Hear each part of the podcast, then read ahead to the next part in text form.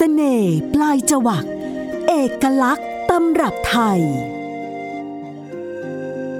สวัสดีค่ะ ต้อนรับคุณผู้ฟังทุกท่านมาพบกับไทย PBS Podcast นะคะ วันนี้เป็นรายการพิเศษนะคะสารคดีที่เราจะนำประเด็นเรื่องราวดีๆ จากงานที่ได้ออกอากาศผ่านทางหน้าจอโทรทัศน์ไทย PBS มา เป็นส่วนของการคุยเพิ่มเติมในพอดแคสต์เป็นงานด้านสื่อเสียงเพื่อให้คุณผู้ฟังได้เต็มอิ่ม แล้วก็สนุกสนานกับเรื่องราวต่างๆ ด้วย ดิฉันโสภิตหมังมีวัฒนาค่ะสวัสดีครับคุณผู้ฟังผมจักรีปันสมัยครับ เราสองคนจะทำหน้าที่ในการชวนคุย แล้วก็เอาเรื่องราวต่างๆ ที่น่าสนใจมาเล่าสู่กันฟังนะคะ 13 ตอนจากนี้ไปนะคะก็จะเป็น episode พิเศษค่ะ ถ้า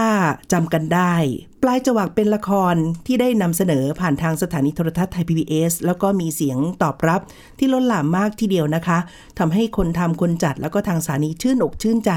ไปตามๆกันค่ะ หลังจากที่นำเสนอได้จบลง ในขณะนี้ไทย PBS ได้นำปลายจวักมา ออกอากาศใหม่อีกครั้งหนึ่งนะคะ เผื่อว่าใครหลายคนอาจจะตกหล่นในบางตอน อาจจะตกหล่นในบางซีน แล้วก็ยังไม่อิ่มเอมกับงานที่ได้เผยแพร่ออกอากาศไปแล้ว ก็กลับมาชมใหม่ได้ค่ะ ซึ่งตอนนี้มีตอนต่างๆ ย้อนหลังที่จะให้คุณผู้ชมสามารถรับชมได้ด้วยสำหรับสารคดีพิเศษที่ออกอากาศทางไทย PBS Podcast จากนี้ไปเนี่ยนะคะ เราได้มีส่วนขยายเพิ่มเติมในการไปคุยกับผู้ที่เกี่ยวข้องกับการผลิตงานชิ้นเอก ครั้งนี้ไม่ว่าจะเป็นผู้ที่ เริ่มต้นการสร้างบทประพันธ์ขึ้นมานะคะแล้วก็ได้มีโอกาสได้รับเกียรติจากท่านราชบัณฑิตหลายท่านมาพูดในหลายมิติ เพราะว่าปลายจวักไม่ได้เป็นแค่เพียงเรื่องราวเกี่ยวกับอาหารนะในยุครัชกาลที่ 5 เท่านั้น แต่ว่ายังมีเรื่องราวอื่นๆ ที่สะท้อนแล้วก็ซ่อนอยู่ที่ทำให้เห็นสังคมไทยในหลายแง่มุมด้วยกันนะคะ คุณจักคะปลายจวักเนี่ย ถ้าพูดถึงภาพใหญ่ๆว่าเป็นเรื่องของอาหาร แต่ว่าในเนื้อเรื่องย่อของละคร เรื่องนี้เป็นเรื่องเกี่ยวกับปลายจวักเป็นเรื่องรักครับปลายจวักเนี่ยเป็นเรื่องราวความรักความผูกพันของหนุ่มสาวคู่หนึ่งแล้วก็ตัวละครที่เด่นมากๆคือสองสีพี่น้องที่ชื่อแม่อ่อนกับแม่วาดครับค่ะสองสาวนี้นะครับเขาก็เป็นนางข้าหลวงครับสมัยรัชกาลที่ 5 เพราะฉะนั้นเรื่องเนี้ยก็จะเป็นพีเรียดย้อนยุคไปในยุคนั้น ซึ่งเรื่องราวความรักความผูกพันของพี่น้องคู่นี้นะครับก็จะขนานไปกับเหตุการณ์อิงประวัติศาสตร์ของเรื่อง แล้วก็มี แก่นหลักสำคัญคือการเล่าผ่านอาหารครับ คือทุกเรื่องราวเนี่ยก็จะมีอาหารเนี่ยเป็นตัวบอกเล่าที่สำคัญมากๆ ซึ่งถือเป็นจุดเด่นของละครเรื่องนี้เลยครับคุณนุ่น ใช่ค่ะ เพราะว่าหาไม่ได้ง่ายนักสำหรับละครที่ลงไปในรายละเอียด ซึ่งจริง ๆ แล้วอาหารก็เป็นเรื่องใช่ที่ครับอยู่กับเราในชีวิตประจำวันเลยนะคะ เพราะฉะนั้นตอนแรกนี้ค่ะ กับสารคดีพิเศษปลายจวักเนี่ยเราได้รับเกียรติจากคุณสรรัตน์จิรบวรวิสุทธ์นะคะ ซึ่งเป็นผู้เรียกว่าปั้นบทประพันธ์ปลายจวักขึ้นมา ตั้งแต่เริ่มแรใช่กครับก่อนที่จะถูกแปลงมาเป็นบทโทรทัศน์ แล้วก็นำเสนอออกอากาศสู่สายตาของผู้ชมทั้งประเทศแล้วก็หลายท่านที่รับชมผ่านทางออนไลน์ทั่วโลกด้วยนะคะ สวัสดีค่ะ คุณสรรัตน์ค่ะ สวัสดีครับผมสวัสดีก๊อฟครับสารรัตน์จิรบวรวิสุทธ์นะครับค่ะเป็นหลังจากผู้ประพันธ์บทเรื่องปลายจวักครับหลังจากนี้เราก็จะขอเรียกขานคุณกอล์ฟนะคะ เพื่อจะได้คุยกันในเรื่องราวที่เกิดขึ้น อย่างแรกก่อน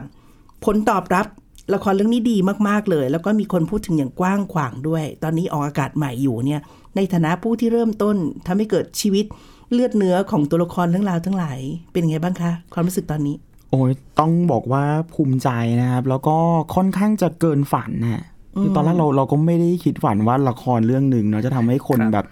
อยู่ในความทรงจำของคนได้มากขนาดนี้นะครับทำให้เกิดกระแสตามมาคนตามรอยที่จะรับประทานอาหาร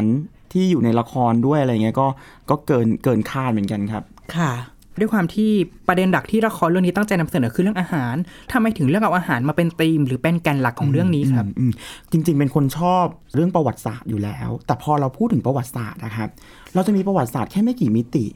เราจะพูดถึงประวัติศาสตร์ในเรื่องของการสู้รบแย่งชิงดินแดนในการรักษาเอกราช แต่ทีนี้จริงๆ แล้วประวัติศาสตร์มันหมายถึงวิถีชีวิตของผู้คนด้วยค่ะนะครับ ซึ่ง ละครทุกเรื่องบนโลกใบเนี้ยเราต้องการนำเสนอชีวิตของมนุษย์ ผ่านมิติใดมิติหนึ่ง ซึ่งทำไมละครไทยเราไม่ค่อยนำเสนอเรื่องเกี่ยวกับอาหารเนาะทั้งๆที่อาหารเนี่ยเป็นวัฒนธรรมประจำชาตินะครับ เราสามารถสะท้อนตัวตนผ่านในอาหารได้ ก็เลยอยากจะเล่าเรื่องอาหารเนี่ยเป็นหนึ่งในมิติทางประวัติศาสตร์ แล้วก็นำสะท้อนถึงวิถีชีวิตของผู้คนด้วยครับอืมหลายเมนูดิฉันได้ดูละครนะคะ คุณจากคุณกอล์ฟค่ะป รากฏว่ามันเป็นเมนูที่หากินได้ยากมากเนาะครับในขณะนี้นะ แล้วก็เป็นเรื่องราวที่ใช้ช่วงเวลาคือช่วงสมัยรัชกาลที่ 5 ก็ถือว่าเป็นละครย้อนยุคละว่างั้นเถอะทำไมถึงได้เลือกตั้งใจ ใช้เนื้อหาแบบนี้สำหรับละครเรื่องนี้คะจริง ๆ แล้วพอพูดถึงตำราอาหารนะ เราจะสืบทอดสูตรอาหารเนี่ยผ่านมุขปาฐะก็คือแต่ละครอบครัวแต่ละบ้านก็ถ่ายทอดจากยายสู่แม่แม่สู่ลูกลูกสู่หลานอย่างเงี้ยนะครับ แต่ว่าตำราทำอาหารเล่มแรกเนี่ยเพิ่งจะเกิดขึ้นในสมัยรัชกาลที่ 5 ก็คือตำราแม่ครัวหัวป่าของท่านผู้หญิงเปลี่ยนพัสกรละวงศ์ค่ะนะครับ ซึ่งตรงนี้เองครับทำให้เรารู้สึกว่าการพยายามที่จะทำให้ประเทศอารยะเนี่ยอาหารถือเป็นหนึ่ง ในกุญแจที่จะทำให้ประเทศเนี่ยรักษาความเป็นเอกราชไว้ได้นะครับเพราะฉะนั้นตรงนี้เองครับทำให้สนใจศึกษาว่าในยุคเปลี่ยนผ่าน คือในสมัยท่านที่5เนี่ยเปลี่ยนผ่านในหลายมิตินะครับวัฒนธรรมสังคมประเพณีต่างๆ อาหารก็ถูกปรับเปลี่ยนด้วย นะครับเพราะฉะนั้นในสมัยท่านที่5เนี่ยจึงเหมือนกับเป็นช่วงเรเนซองส์ของสยามเหมือนกันเนาะมันก็เลยเลือกที่จะนำเสนอเรื่องอาหารในสมัยรัชกาลที่ห้าครับค่ะ ซึ่งก็ถูกใจคนดูหลายคนเลยทีเดียวใช่เพราะว่าครับอาหารนี่เป็นเรื่องปากท้องเนาะใช่เกี่ยวกับแล้วเราทุกคนแล้วอาหารในเรื่องนี้ก็คือทำออกมาได้น่ารับประทานมากครับคุณนุ่น ใช่ คือจากเห็นแล้วก็อยากกินแล้วก็อยากทำตามเลย มีคนแซวบอกว่าพอออกอากาศเสร็จแล้วมัน ไม่ค่อยดีหน่อย เพราะว่าเวลานี่คือเลยเวลาอาหารเย็นแล้วแต่ยังอยากจะเข้าหิวครัวแล้วหิวด้วย ดูแล้วหิว ถือว่าประสบความสำเร็จนะผู้ผลิตนะคุณกรอบมีการศึกษาฉากหลังทางประวัติศาสตร์ เพื่อมาประกอบเป็นข้อมูลในการสร้างพล็อตหรือว่าทำบทประพันธ์เรื่องนี้ยังไงบ้างครับ ปกติแล้วอะเรื่องประวัติศาสตร์เนี่ยเราก็มักจะเอาพงศาวดารต่างๆ เป็นแกนเนาะครับแต่ว่าเรื่องนี้มีความพิเศษนิดนึงครับ น้องจากก็คือว่าพี่ใช้ตำราทำอาหาร เราใช้ตำราทำอาหารในสมัยรัชกาลที่ 5 รวมถึงยุคต่อๆมาด้วยนะค่ะเช่น อ่าอย่างโอเค แม่ครัวหัวป่าเนี่ย เกิดขึ้นในสมัยรัชกาลที่ 5 แน่นอน แล้วก็มีตำราอาหารยุคหลังๆ เช่น อ่าสายเยาวภา หรือตำรับสายอนุสรณ์ที่เป็นตำรับที่รวบรวมของพระองค์เจ้าอ่าสายเนี่ยเก็บเอาไว้ค่ะเป็นคู่มือตั้งแต่สมัยที่ตั้งโรงเรียนการเรือน ซึ่งตรงนี้เองครับ เราก็เอามา อ่าเป็นส่วนหนึ่งในการศึกษา แล้วก็น่าสังเกตมากเลยครับว่าตำราธรรมอาหารของไทยอะมักจะมีปรัชญาของอาหารนะแทรกอยู่ด้วย เช่นอะไรบ้างคะ เช่นอ่าคนทำอาหารเนี่ยต้องคำนึงถึงผู้กินเป็นหลักครับเรื่องอนามัยเรื่องความปลอดภัยของผู้กินดังจะเห็นได้จากว่า แม้กระทั่งใบไม้ที่ใช้รองจานนะครับ ก็ต้องใช้ใบไม้ที่สามารถรับประทานได้แล้วไม่เป็นโทษต่อคนกินโอ้เช่นใบละเล็เอียบดครุฑอะไรอย่างละเงี้เอียยดคถึรับงขั้นนั้นเนาะครับ อันนี้เรียกว่าเป็นจรรยาบรรณทางวิชาชีพของแม่ครัวใช่พ่อคครัวรับใช่ครับค่ะซึ่งตรงเนี้ยเราเริ่มต้นมาตั้งแต่สมัยรัชกาลที่ 5 แล้วค่ะครับ จะว่าไปในด้านหนึ่งเรื่องของอาหาร สไตล์ของตะวันออกก็มีความแตกต่างกับวิธีการทำอาหารของตะวันตกครับ ตะวันตกนี่การช่างตวงวัดต้องเป๊ะๆต้องมีใช่ครับสูตรอืมแต่ของไทยเราหรือของฝั่งตะวันออกเป็นลักษณะของการชิมไป ปรุงไป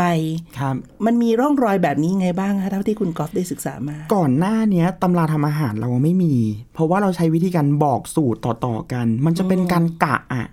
มันจะไม่ใช่การบอกช่างตรงวัดอย่างชัดเจนเนาะค่ะ แม้กระทั่งตำราของแม่วัวหัวป่าเอง ก็ใช้หน่วยช่างตรงวัดที่รับมาจากตะวันตกแล้วหนึ่งหยิบมือครับใช่ไหมนิดนึงสะกิดเข้าไปหน่อย แล้วก็ไม่รู้สะกิดประมาณไหนอย่างเงี้ยหรือแบบหล่นพอหอมเอ๊ะมันมันเท่าไหนอย่างเงี้ยค่ะเผาพอให้ได้กลิ่น หรือแบบเออตำตำพอเหนื่อย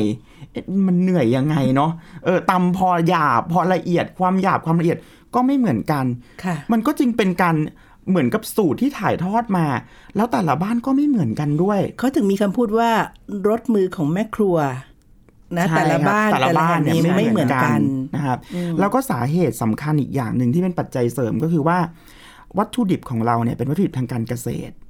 ซึ่งส่วนใหญ่แล้วอิงกับฤดูกาลค่ะนะครับเช่นอ่าน้ำตาลเนี่ยถ้าเป็นน้ำตาลฤดูแล้งก็จะหวานกว่าน้ำตาลฤดูฝนนะครับอ้อยอย่างเงี้ยครับเพราะฉะนั้นทุกอย่างเนี่ยพอเวลาที่เราอ่าปรุงรสมาแล้วเนี่ยมันจึงไม่สามารถจะใช้สูตรอะไรที่ตายตัวได้นะครับอืมบางอย่างมาอะถ้าเกิดว่าเนื้อเนื้อสดหรือไม่สด ถ้าเนื้อไม่สดเราต้องใช้เครื่องเทศเยอะกว่าปกติ ใช้กลบกระเทียมกลิ่นกลบกลิ่นอย่างเงี้ยครับอ่าเพราะฉะนั้นในตำราสูตรอาหารดั้งเดิมจึงไม่บอกสูตรที่ชัดเจน แต่บอกคร่าวๆ ประมาณชิมไป ปรุงไปแก้กันไป นั่นแปลว่า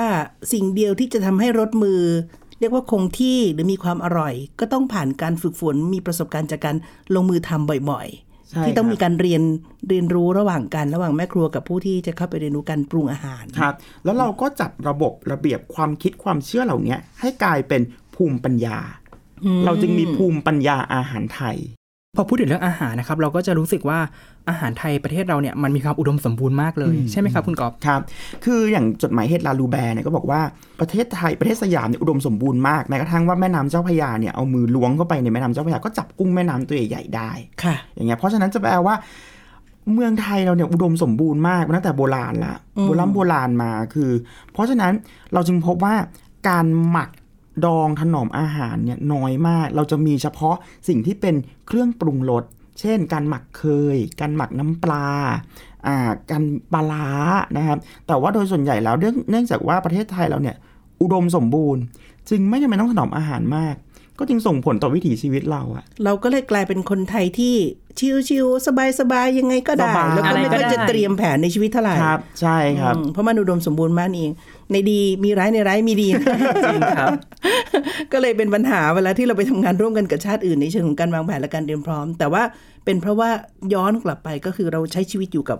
บริบทแบบนี้ แล้วสังเกตเนี่ยคนไทยเราเนี่ยเป็นคนที่ปรับตัวเก่งเออ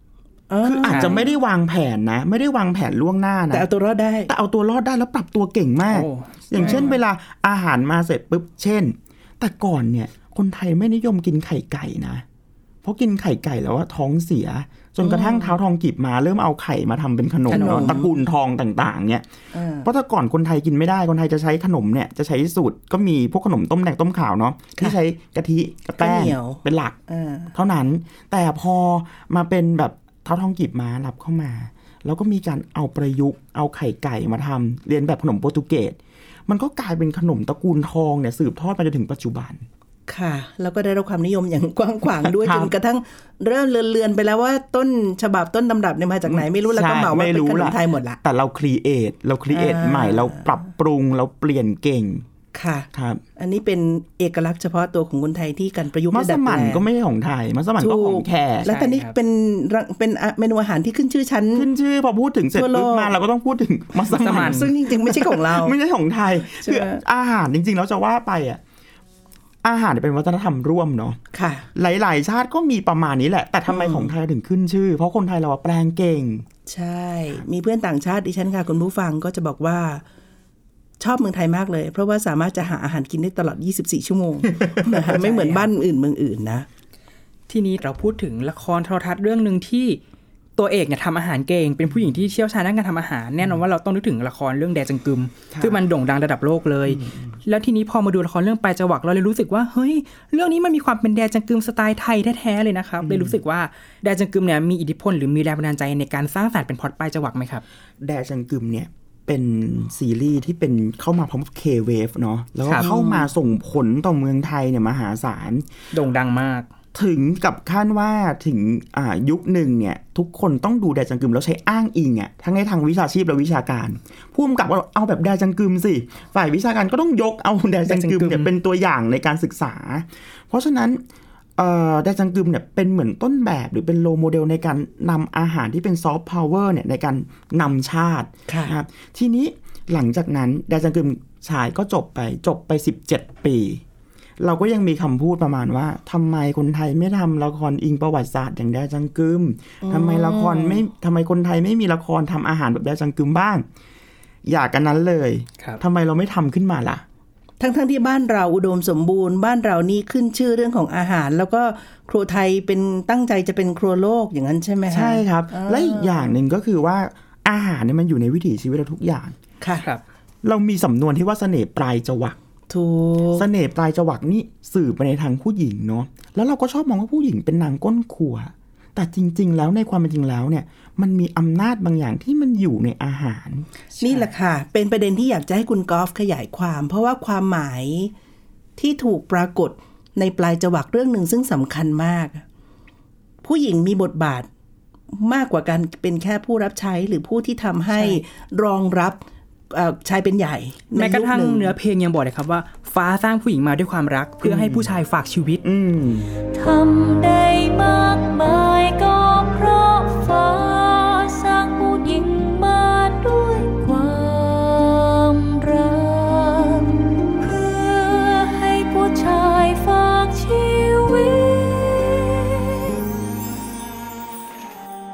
ราชฐานชั้นในเป็นที่อยู่ของสตรีที่เป็นผู้ดี ที่มีหน้าที่ทำงานราชการฝ่ายใน อย่าได้คิดว่างานของผู้หญิงที่นี่เป็นงานที่ไม่สำคัญ โดยเฉพาะผู้ที่เป็นข้าหลวงห้องเครื่องที่เรือนทรงประเคน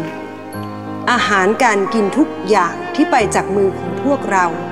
คือเครื่องต้นเสวยของในหลวง ที่ทรงเป็นหัวใจ เป็นเหนือกล้าว เป็นผู้ดูแลคุ้มครองบ้านเมืองของเรา ตั้งใจอยากจะบอกความหมายของคุณค่าของผู้หญิงที่มากกว่านั้น และเป็นผู้จะว่าไปแล้วเป็นผู้กุมอำนาจ ของทุกชีวิตในบ้านยังไงบ้างผ่านปลายจวักจค่ะริงๆเนี่ยเนี่ยต้องต้องถกกันเลยนะว่า จริง ๆ แล้วในดินแดนแถบสุวรรณภูมิเราอะชายเป็นใหญ่จริงหรือเปล่า ในดินแดนโบราณดั้งเดิมเราอะเรานับถือเพศหญิงเนี่ยเป็นหลักถูกดังจะเห็นได้จากว่า สืบสยตระกูลทงแม่สืบสายสกุลจากทางแม่ เทพ หลักๆ ที่เกี่ยวกับความเป็นความอยู่ความตายของมนุษย์เกี่ยวกับผู้หญิงหมดนะค่ะเทพเกี่ยวกับข้าว แม่โพธิ์ศพแม่พระธรณี แม่พระธรณี แม่พระคงคาแม่ย่านาง แม่ย่านางทุกอย่างเรือเป็นเพศหญิงหมดค่ะเรานับถือเพศหญิงเนี่ยเป็นเพศแห่งการให้กำเนิดค่ะทีนี้อย่างอ่าค่านิยมชายเป็นใหญ่เนี่ยเพิ่งจะมาในสมัยประมาณรัชกาลที่6เนี่ยเข้ามาครับอ่าแต่ก่อนหน้าเนี้ยเราแบ่งพื้นที่ผู้ชายกับผู้หญิงเนี่ยอย่างชัดเจน พื้นที่ผู้ชายคือพื้นที่นอกบ้าน พื้นที่ในบ้านคือพื้นที่ของผู้หญิง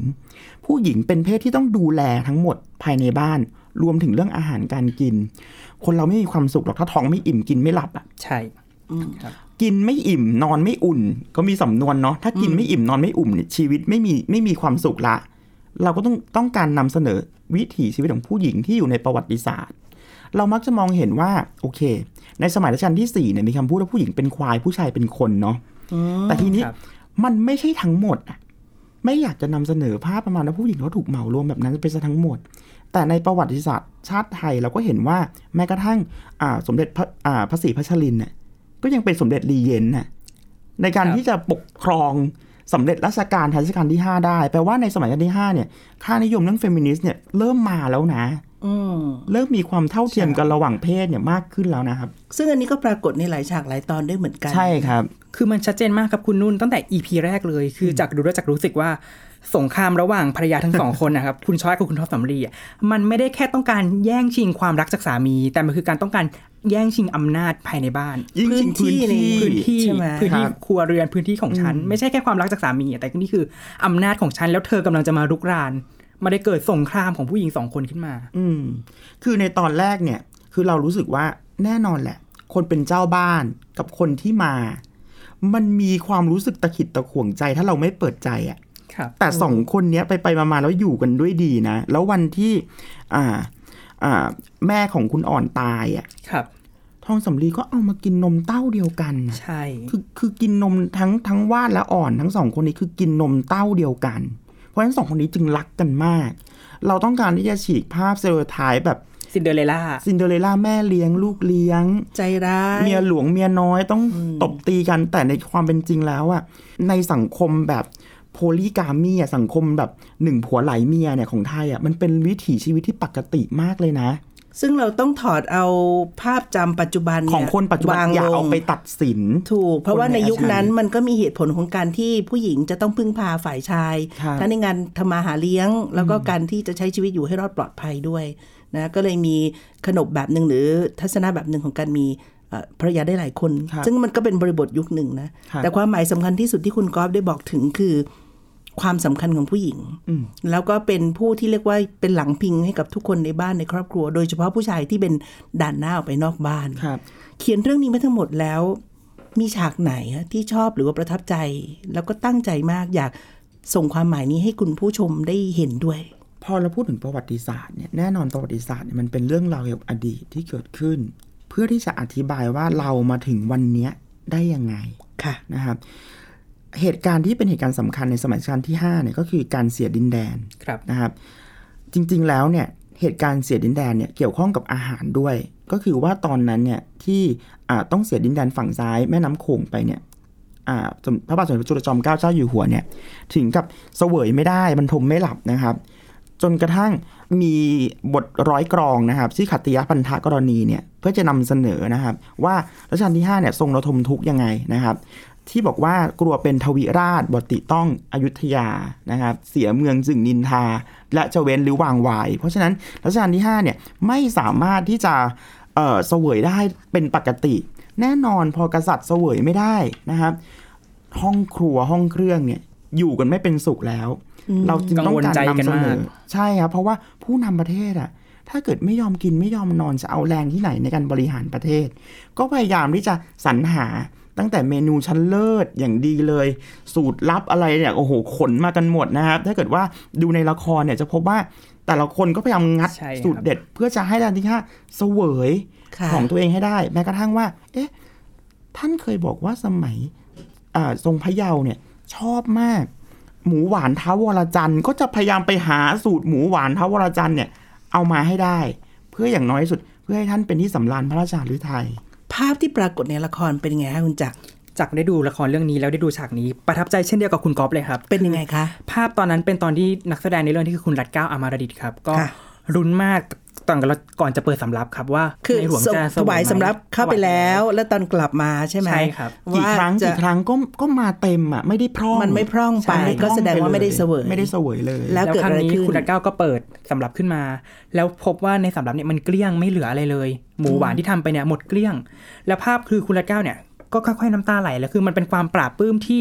เสาหลักของแผ่นดินเราเนี่ยกลับมาเสวยอาหารแล้ว แล้วในฐานะประชาชนตัวน้อยคนหนึ่งเนี่ยเหมือนมันมีกำลังใจที่จะทำหน้าที่ของตนเองต่อไป เพราะว่าเสาหลักเราเนี่ยกลับมามั่นคงได้แล้วอะครับ คุณท้าวรจันทร์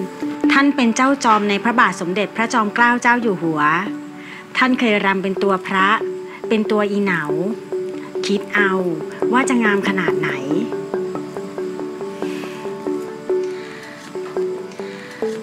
านทำหมูผัด หรือที่เรียกเดี๋ยวนี้ว่าหมูหวานได้เลิศรสมาก ในหลวงเคยเสวยแต่เล็กๆ วันหนึ่ง คุณเท้าก็ทำมาถวาย เสวยร่วมกับขนมจีนน้ำยาไก่ ท่านพอพระราชหฤทัยมาก ถึงกับโปรดเกล้า พระราชทาน ทูบเทียน บูชาฝีมือคุณเท้าเลยทีเดียว ไม่เพียงเท่านั้น ท่านยังทรงเป่าประกาศว่า หากใครทำหมูผัดได้เช่นนี้ ท่านจะพระราชทานน้ำตาลให้จำนวนสามลูกฟักเป็นรางวัล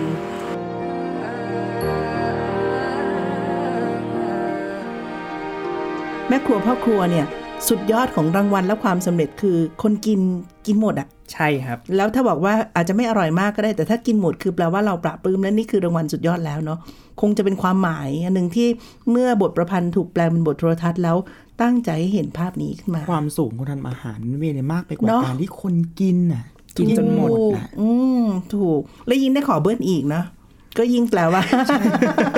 ฝีมือใช้ได้ใช่ไหมคะ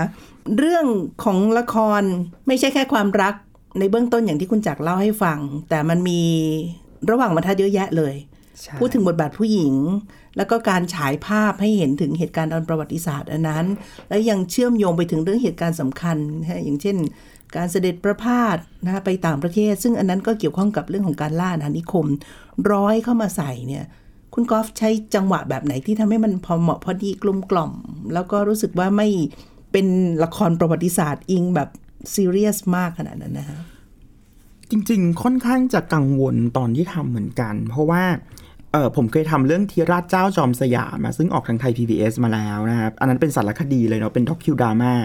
แล้วเราก็รู้สึกว่า เออ ความเป็นประวัติศาสตร์ตรงนั้นนะมันน่าจะเพียงพอละพอเป็นละครอย่างน้อยที่สุดมันต้องเล่าถึงชีวิตคนนะครับ ว่า เอ๊ะพอคนเราพอ พอต้องเดินทางอะ่ะ แน่นอนต้องคิดถึงบ้านอะ่ะพอคิดถึงบ้านเสร็จแล้วจะเอาอะไรกินน่ะ แล้วพอกลับมาเราไม่ได้กลับมาตัวเปล่าๆนะแล้วกลับมาพร้อมกับอารยธรรมวิทยาการบางอย่าง ซึ่งมันก็ส่งผลต่อตำรับของอาหารในวังด้วยอ๋อรัชกาลที่5เองก็ทรงทำอ่ามีเมนูอาหารรัชกาลที่ 5 ด้วยนะครับ ค่ะ อ่า ซึ่งนะมีมีเมนูแปลก ๆ ที่มาจากตะวันตกเนี่ย ค่อนข้างเยอะทีเดียว ค่ะ ซึ่งก็ตรงกับอันหนึงที่คุณกอฟบอกเมื่อสักครู่ว่าจริง ๆ อาหารก็เป็นวัฒนธรรมร่วมเนาะครับแล้วมันก็มีความสามารถที่จะลื่นไหลไปหากันและกันได้ครับ คนไทยเนี่ยเป็นคนเก่ง คือถ้าพูดจริง ๆ แล้วเนี่ยเราอย่ามาหาเลยดีกว่าว่าอะไรเป็นมีความเป็นไทยแท้อะมันไม่มีความเป็นออเทนติกของความเป็นอาหารไทยอะค่ะแต่คนไทยสามารถประยุกต์ให้เป็นที่จดจำได้ตรงเนี้ยน่าสนใจ ใช่มัสมั่นเนี่ยก็ไม่ใช่ของไทยมัสมั่นก็ของแขกเงี้ยแต่คนจำกลายเป็นของไทยไปแล้วของไทยแม้กระทั่งต้มยำกุ้งอะ ที่เราคิดว่าไทยไทยอะก็มาจากของจีน เพราะว่าเมนูหลักของจีนจุดเริ่มต้นน่ะหลัก ๆ คืออาหารในจำพวกต้มต้มเป็นหลักซุปร้อนอ่าๆนะครับไว้สำหรับซดค่ะพอคนไทยมาเสร็จปุ๊บ ไม่ได้อะแล้วเป็นมันทุจืกดน้ำใสไปไม่ได้อะต้องใส่น้ำพริกเผาอะอ๋อมันเลยมีการใช่ครับอะแดปอะมีการแบบปรับปรุงแล้วอาหารก็ไม่หยุดนิ่ง ก็เคลื่อนไหวไปตลอดเวลามันก็เกิดพลวัตของอาหารขึ้นค่ะ น่าสนใจมาก นะในการที่จะแปลงความหมาย แล้วก็ทำให้เราสามารถจะสนุกกับละครได้ด้วย แล้วก็ได้บางอย่างที่ชวนให้ขบคิดเพิ่มเติม คุณกอล์ฟมองว่าถึงตอนนี้แล้วอะความสำเร็จจากปลายจวักมันทำให้เห็นว่ายังมีที่ทางยังมีพื้นที่สำหรับละครในแนวแบบประมาณนี้อยู่อีกไหมคะ คือปลายจวักเนี่ยทำให้ใจชื้นมากในการเขียนเรื่องประวัติศาสตร์ครับด้วยเหตุที่ว่า มันไม่เห็นจำเป็นที่จะต้องเป็นเรื่องเกี่ยวกับการเสียดินแดน การปกป้องบ้านเมืองการหลั่งเลือดถวายชีวิตเสมอไปอะประวัติศาสตร์ที่เป็นวิถีชีวิตก็สามารถนำมาสร้างเป็นละครได้ แล้วสนุกด้วยครับ แล้วเรารู้สึกว่าน่ชมด้วยถ้าเป็นอย่างเงี้ยมันก็อาจจะมีประวัติศาสตร์ในแนวอื่น ๆ ที่ทำให้เราไม่ต้องพูดถึงเรื่องของกรุงแตกเรื่องของการปกป้องเอกราชอีกอาจจะเป็นเรื่องในแนวอื่น ๆ ที่เป็นประวัติศาสตร์ของเราในเชิงวิถีชีวิตมากยิ่งขึ้นก็ได้ ค่ะ แล้วเราก็มั่นใจค่ะว่าไทย PBS จะมีผลงานดีๆ แบบนี้เนี่ยนำเสนอต่อเนื่องไปนะคะ อยากชวนคุณผู้ฟังค่ะ ฟังพอดแคสต์ตอนนี้เป็นปฐมฤกษ์เนี่ยแล้วจะอิ่มเอมกับละครได้อีกครั้งหนึ่งก็รับชมได้ย้อนหลังแล้วก็การออกอากาศที่นำมาฉายซ้ำอยู่ในขณะนี้ด้วยนะคะ วันนี้รายการของเราขอบคุณมาก ๆ คุณสรรัตน์จิรบวรวิสุทธ์นะคะผู้ประพันธ์ ผลงานปลายจวัก ตั้งแต่เริ่มต้นก่อนที่จะแปลงมาสู่เป็นบทละคร แล้วก็ได้นำเสนอออกอากาศให้ได้รับชมกันค่ะสำหรับตอนหน้านะครับ เราจะมาพูดคุยกับราชบัณฑิตท่านสำคัญอีกท่านหนึ่งของวงการไทยเราเลยนะครับ คือศาสตราจารย์สุกัญญาสุจฉายาครับ ซึ่งท่านจะมาพูดถึงเรื่องของอาหารชาวบ้านอาหารชาววัง อาหารยามสงบ และอาหารยามสงครามนะครับ ก็เชิญชวนมารับฟังกันได้นะครับและท่านเป็นอาจารย์ผมด้วยอ่าอาจารย์สุกัญญานะครับค่ะฟังงั้ลูนกศิษย์แล้วไปฟังอาจารย์บ้างใช่ถูกครับค่ะงั้นชวนติดตามกันนะคะ วันนี้เราสามคนลาแล้วค่ะสวัสดีค่ะ สวัสดีครับ ขอบพระคุณครับ